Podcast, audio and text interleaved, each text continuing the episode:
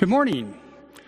Today is kind of exciting. We're going to be starting a new sermon series, and as Laura mentioned, it's called Conversations with Jesus.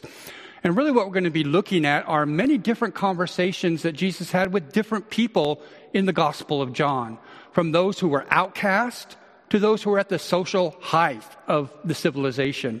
And so, through that, we're going to learn more about Jesus as he has discussions and conversations with other people. Now, the Gospel of John is a little bit different. If you're new to the Bible, or maybe the first time you read through the Bible, you notice that at the beginning of the New Testament, there are actually four different stories about Jesus Matthew, Mark, Luke, and John. The first three are known as the synoptic gospels, and that's, that's from a Greek word that basically means seen together. And, and they have much of the same stories within them, slightly maybe arranged differently, a little bit different emphasis, but they really do fit together very, very well. John's kind of a horse of a different color.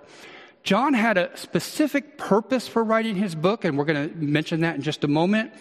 But he also used certain literary means by which he wants to communicate his message, using something called the I am statements, using some specific miracles of Jesus that he points out, and also utilizing some conversations that don't appear in the other gospels. So I think it's an exciting time because it's almost like you got to, you have to listen in to these conversations as Jesus is having them several thousand years ago.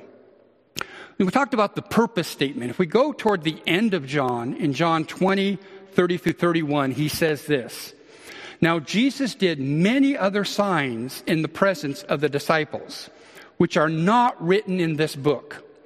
But these are written so that you may believe that Jesus is the Christ, the Son of God, and that by believing you may have life in his name. So you see the highlighted sections I have there that he's talking about coming to belief so that we might have life.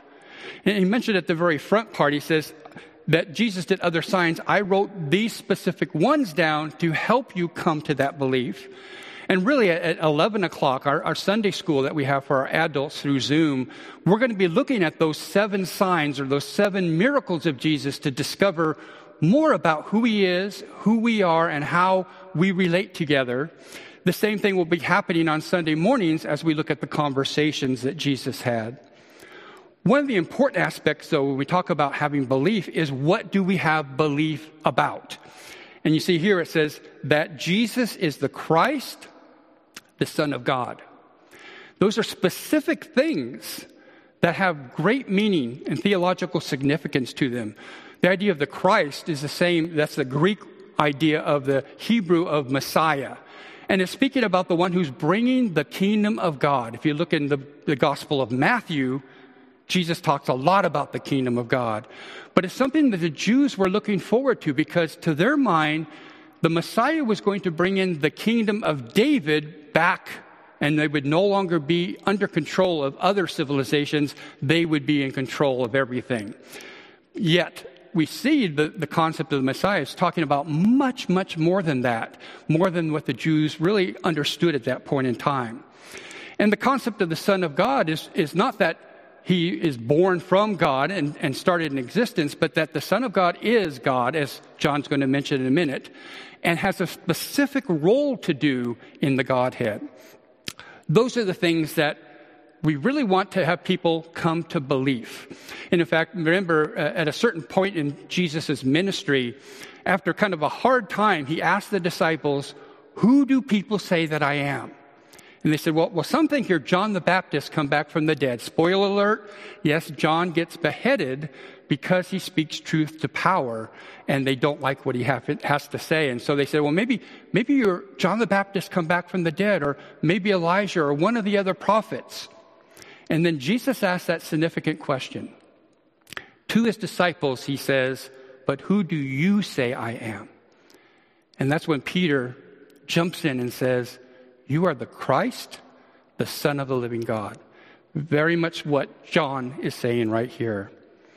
Now, there's another verse in John where he, he again explains his purpose, and it's one of those verses that probably you have memorized in your head, right? It's really the heart of the gospel, John 3:16. And we want to look at John 3:16 and 17 here. It says, For God so loved the world that he gave his only son, that whoever believes in him should not perish, but have eternal life. For God did not come, did not send his son into the world to condemn the world, but in order that the world might be saved through him. So, very similar to what he said at the end of the gospel, he says more toward the beginning that God loves all, that belief in the Son brings eternal life. And that's really the theme that we're going to see in the conversations that we look at starting next week. That this belief leads to eternal life. Now, th- there's a, a particular survey that goes out every other year. It's by Ligonier Ministry. R.C. Sproul started this ministry many years back. He's gone on to be with the Lord at this point. But the, the 2020 survey has been conducted. It's actually not going to be released until Tuesday of this coming week. But I did see an article that, that kind of gave a preliminary understanding of what's there. And what they have done here is they, they've surveyed over 3,000 adults in the United States and, and ask them a series of 36 questions to say, do you agree or disagree with this statement? And from that, then, they take a look at where people are at in their idea of God and their beliefs. And, and what, one of the first things that we see is it says that 52% of American adults believe that Jesus was a great teacher, but he is not God. Now, that doesn't mean that 48% believe he's God because some of those other people believe that Jesus was either a myth or that he was a revolutionary, but again, they might not have that idea of Jesus as God. Four of the questions at the end of the survey are then used to see whether or not people are evangelical. And, and the idea there is that they, um, they have a certain belief system. And, and some of the questions have to deal with do you believe that the Bible is the authoritative word of God? Do you believe that Jesus' sacrifice on the cross and death is the only means by which we have life or can have eternal life in connection with God?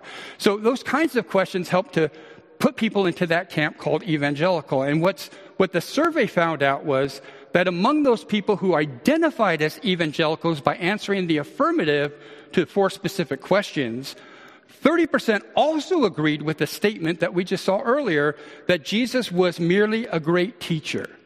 Now, there seems to be a disconnect there, and we're going to look at John and what he says about the idea of just Jesus just being a man.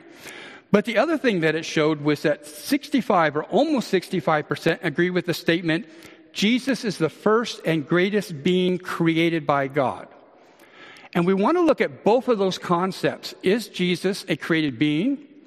Is Jesus just a man? And let's take a look at what John says about that. John 1, 1 through 3 is, is known as the prologue of the gospel. I'm going to read it and then we're going to examine it a little further. Says, In the beginning was the Word, and the Word was with God, and the Word was God.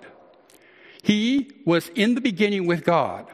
All things were made through him, and without him was not anything made that was made.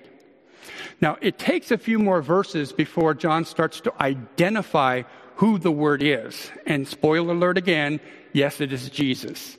And what he's saying is very similar to what we see in the opening book of the Bible in Genesis, where it says, In the beginning, God created the heavens and the earth.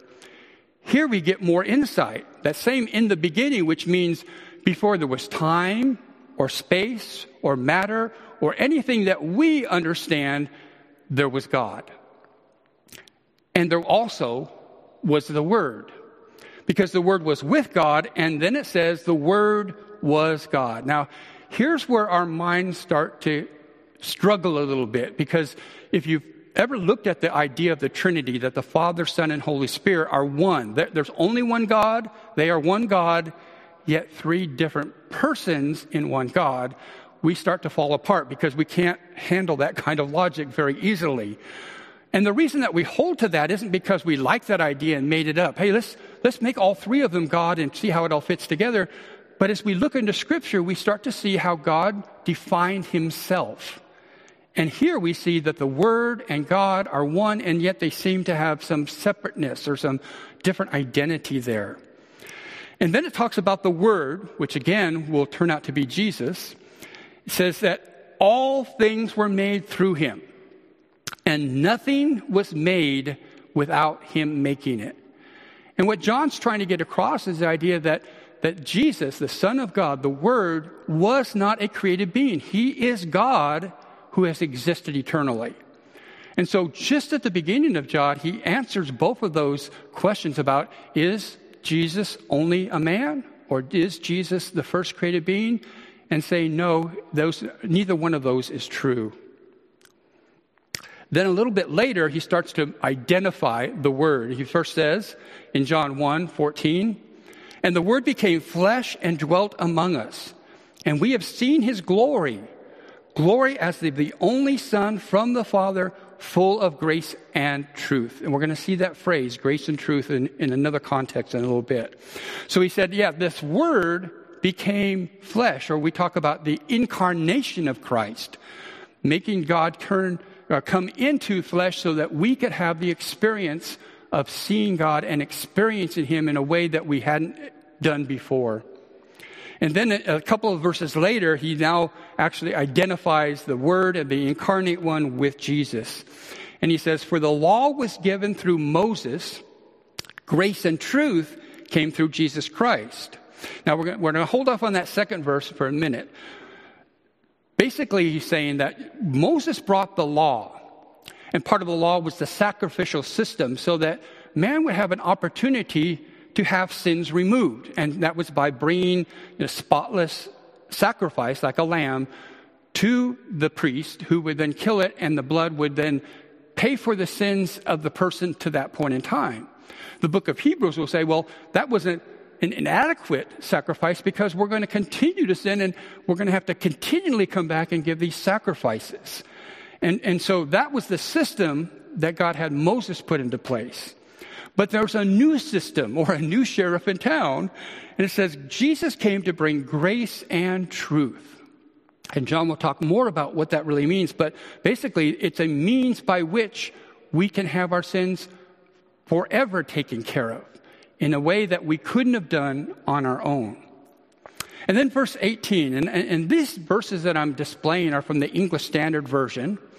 Uh, there are different versions of the Bible. This one t- tends to be a little more literal, so it's trying as much as possible to keep the Greek words in place and, and, and say things without putting too much uh, commentary into it. The, the verses that you'll see in YouVersion, Laura put out there as the NIV. And I want to read that second verse, first of all, in ESV, verse 18, and then in NIV. So in verse 18, it says, No one has ever seen God, the, one, the only God, who is at the Father's side, he has made him known. It seems a little convoluted. The, the uh, NIV says, No one has ever seen God, but God, the one and only, who is at the Father's side, has made him known. It's a little bit more clear there that what John is talking about is saying that no one has seen God, yet he became incarnate, and the one that was at his side forever has now come down and made known who God is by being with us. And again, referring back to that concept of the incarnation, that now we have that opportunity to experience God in a wholly different way and learn these truths that Jesus is bringing as the Word of God so that we can understand more fully who God is. Now, the writer of Hebrews says something very similar to everything we just put together, and he did it this way. He said, Long ago, at many times and in many ways, God spoke to our fathers by the prophets. But in these last days, he has spoken to us by his Son whom he appointed the heir of all things, through whom also he created the world. So we again have that concept there of Jesus being the one who created all things.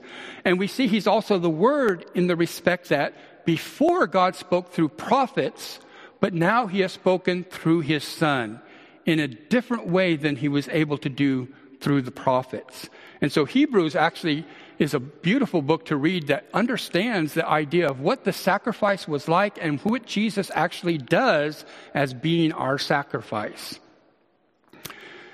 Let's go back now to, to the verses right after the prologue, starting in verse 4. Uh, he says, In him was life, and the life was the light of men. The light shines in the darkness, and the darkness has not overcome it. John talks a lot about light. Now, some of the other gospels do too, as Jesus gives his discourse in, in Matthew that talks about, you know, you are the light of the world. But here it says that he's the life, has the life, and is the light for men. Now, when I was younger, we did a lot of camping. And I think it was more, we, we enjoyed camping, but it was because we didn't have a whole lot of money. I, I did the same things when my kids were very young, before I was able to actually take them to a hotel, which, let me tell you, my son so much enjoyed the hotel room and the pool and all. But remember out in the woods, if you've ever been camping, and, and we used to camp a lot in the redwoods, you know, the big tall trees that would just sort of block everything out. And when you had a cloudy night, you knew what darkness was. It was dark. The old expression, you could not see your hand in front of your face. And we didn't have a lot of technology. We had some flashlights, but they were the kind of old ones, and, and you'd have to kind of twist it and bang it a little bit to get that light to come on, and it didn't shine that much. But even that little bit of light, when you had total darkness, you saw things that you couldn't see before. In fact, when it's really dark, you're kind of experiencing things being there which aren't even there.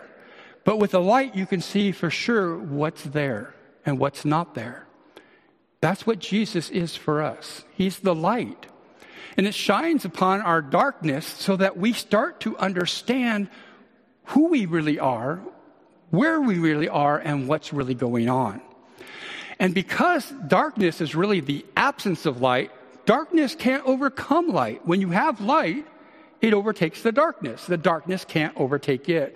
And so Jesus came to show us what is really true and what's not true. John goes on and says, There was a man sent from God whose name was John. Now, John is talking about John. John the Apostle wrote the gospel. This is talking about John the Baptist who was the precursor to the Messiah coming. He says, This John, John the Baptist, he came as a witness to bear witness about the light. And again, the phrase that I underline, that all might believe through him. He was not the light, but came to bear witness about the light. And, and so John acted as a forebearer for the Messiah coming. His whole purpose was to speak about this so that others might believe. So, John's writing, John the Apostle, was to put together the information necessary to help us to believe. John the Baptist was there to also help others come to believe in who Jesus really was. Then it says in verse 9, the true light which gives light to everyone, was coming into the world. He was in the world, and the world was made through him, yet the world did not know him. He came to his own, and his own people did not receive him. So again, he's seeing that kind of that, that, that dichotomy. In fact, Jesus made all things, and yet his own creation did not recognize who he was. He came to bring the light so people could really see what's there, and yet they rejected him. Specifically, he's talking about the nation of Israel that was set up for thousands of years with information about God and about what God's doing, and yet when the ultimate fulfillment came of all the prophets, the Messiah, they did not recognize him because in their mind they had a different Messiah they were looking for. It's sort of like in Private Benjamin. Again, I'm dating myself with some of these movies, but that was where Goldie Hawn joins the service because everything else is happening wrong in her, in, in her life, in the army. And, and then she makes the statement, well, this isn't the army I joined. I was wanting the one that has the nice rooms and room service and, but that's not the army I joined. And the Israelites were sort of in the same boat. They said, well, wait a minute. We, we already know what the Messiah is going to be like. He's going to come and, and we're going to remove all of these other countries from controlling us and we're going to be in control. And it's all about the political arm that we want to have established here, like David had at one time. And they didn't recognize the truth of what God was saying about what the Messiah was going to bring and what the kingdom of God was all about. And so they could not make the connection between what they saw and what reality was and what they, they wanted in their own hearts. And so as a nation, they rejected Jesus. But not everyone.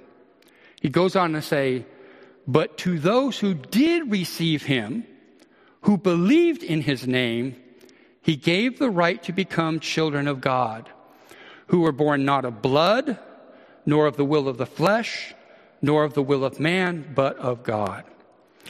Now, there are several times I've heard in, in classes that I've taught, somebody will make the, the, the, the, expression that you sometimes hear in the world, well, we're all God's children. Have you ever heard that? Yeah, I, I always stop and say, wait a minute, wait a minute. Is that true? We're all God's creation, but the Bible tells us we're not all God's children.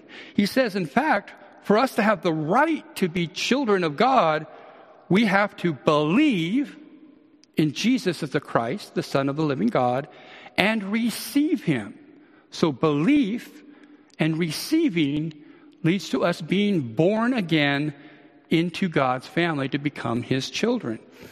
And this so much is the emphasis that John is doing through this gospel is to help us to come to that belief so we can be adopted into God's family. We can receive this everlasting life that God promises to us because of the fact that Jesus paid the penalty for our sins.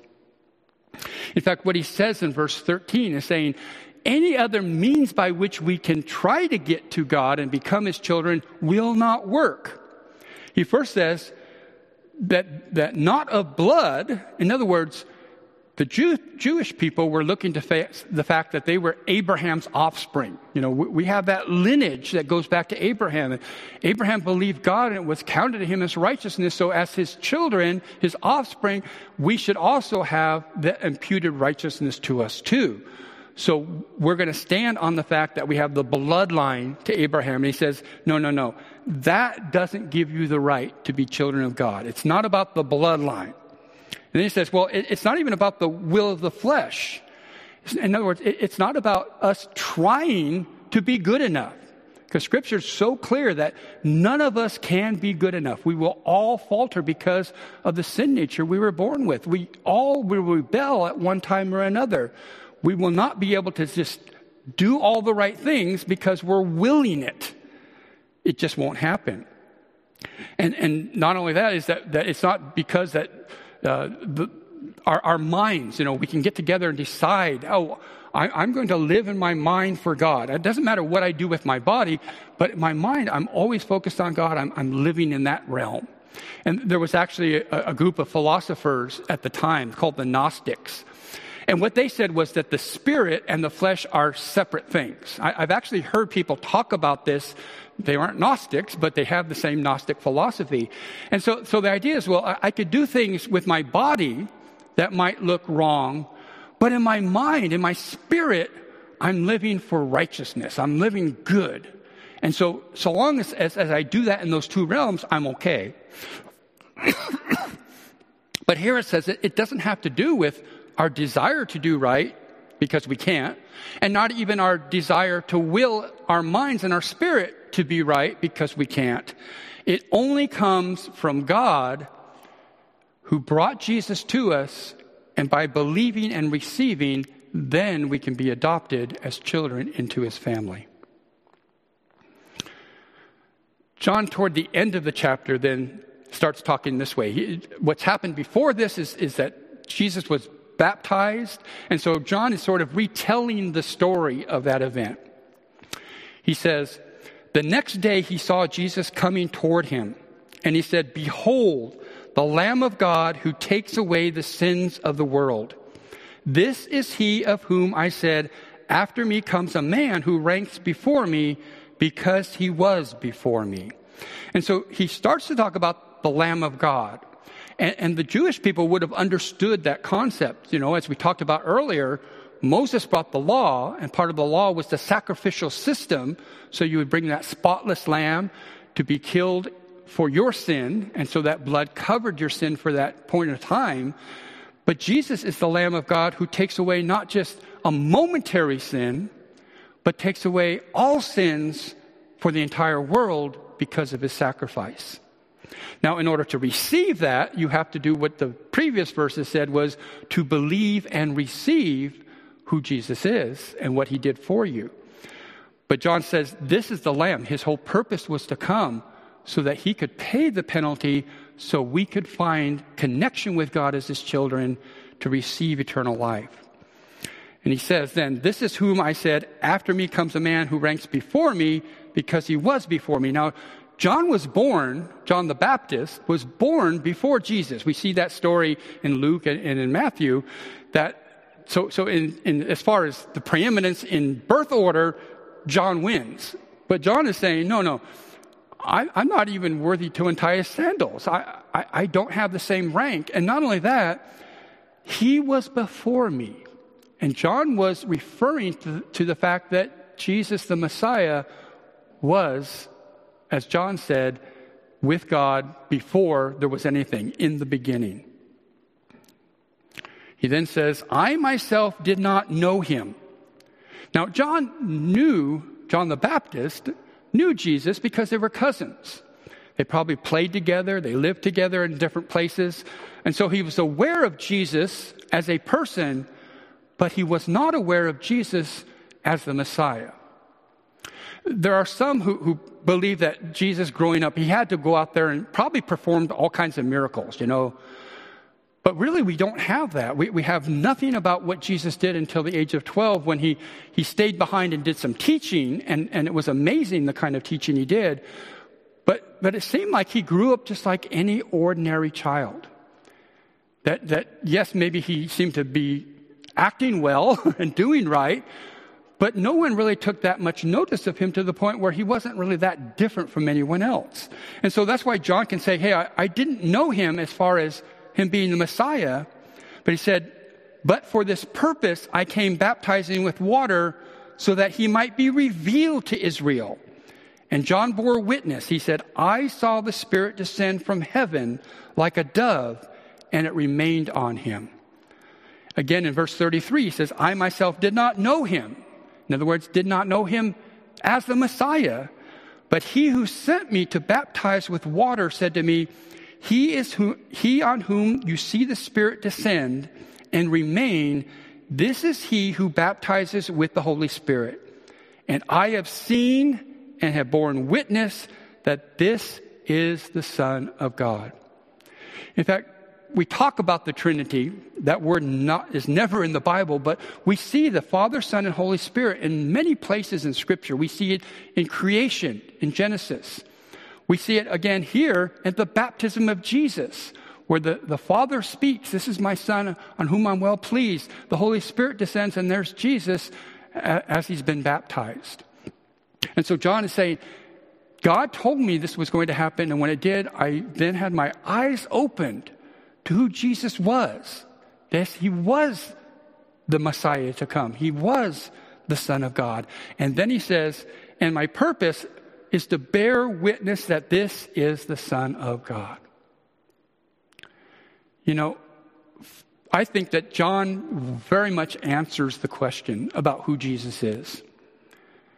Is Jesus just merely a man who, who had some great teachings like, like Buddha or, or, or some of the other great teachers out there?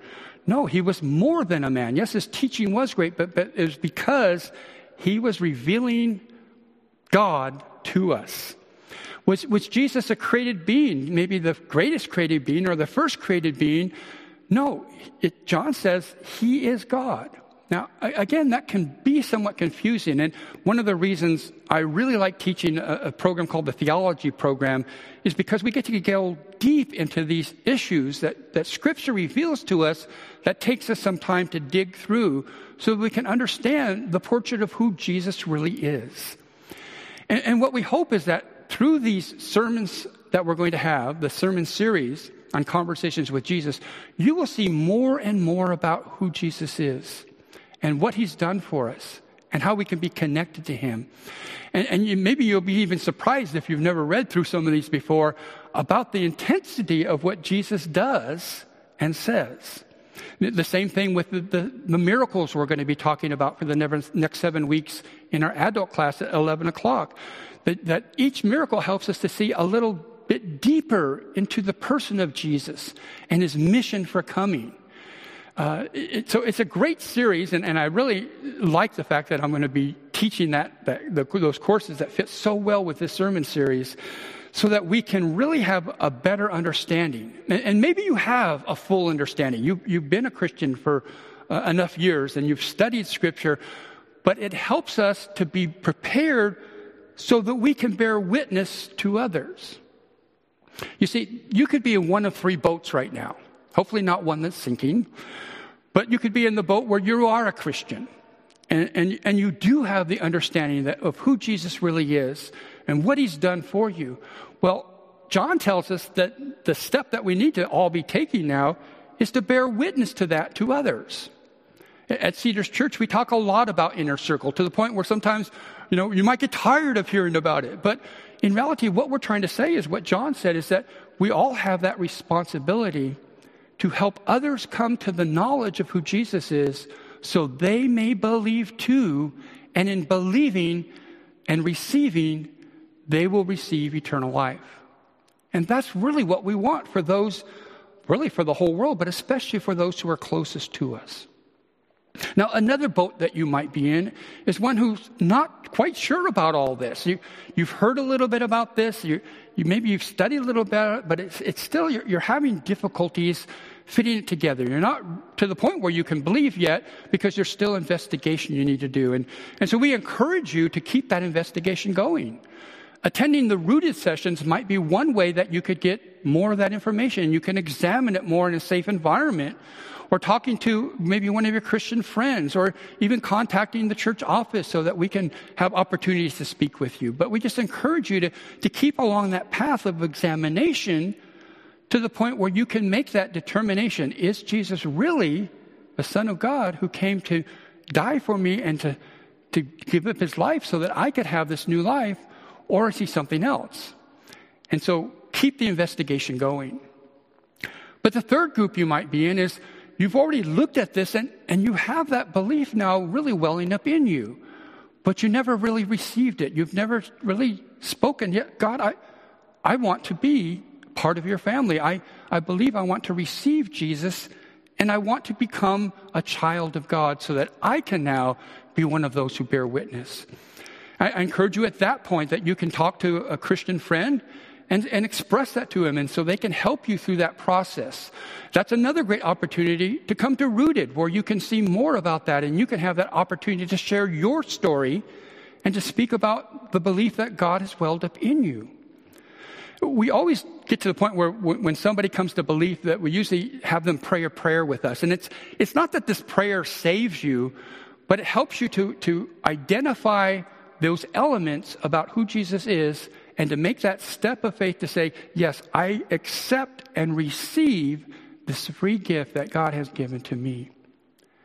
And in closing, I, I want to pray a prayer like that. If you are in that third boat, if you have the belief there and you, you desperately want God to cover your sins and you want to experience that connection with God, I, I, just pray this prayer with me or, or think about it and pray it on your own at some time because we want you to be part of the family. And, and if you do go through that, please let us know so that we can connect you with the rest of the family. Because really, we are a family of brothers and sisters who are children of God, and we want to help you along the pathway. So, so I, am going to pray, and, and you can pray along with me. Father, I recognize what you say here in the Gospel of John and elsewhere that Jesus is the Messiah, the Christ, the Son of God, and, and that Jesus, as, as your Lamb, has died for me and covered my sins. I was living in darkness. I, I could not see the truth, but you've exposed the truth, and now I gladly receive this free gift that Jesus offered to me, and I want to become part of your family. So I invite you, Jesus, into me to take over, to be my Lord and Savior. And I pray in Jesus' name, amen. Again, that prayer is not magical, but the concept is, and you can express it in your own words. You can talk it over with, with someone else, but we want to welcome you. If you did carry that prayer, you are my, my, my brother or my sister because now you're a child of God. And again, let us know about that. I'm going to close this in prayer now.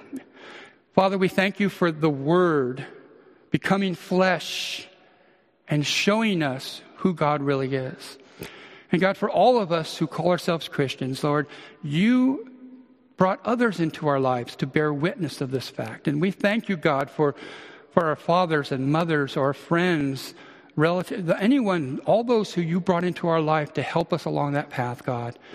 And we just thank you, God, that you made this offer to us and you gave it to us freely. And, and now, God, we want to live for you to, to be able to tell others about this faith so they can also believe and find eternal life. And I pray this in Jesus' name. Amen.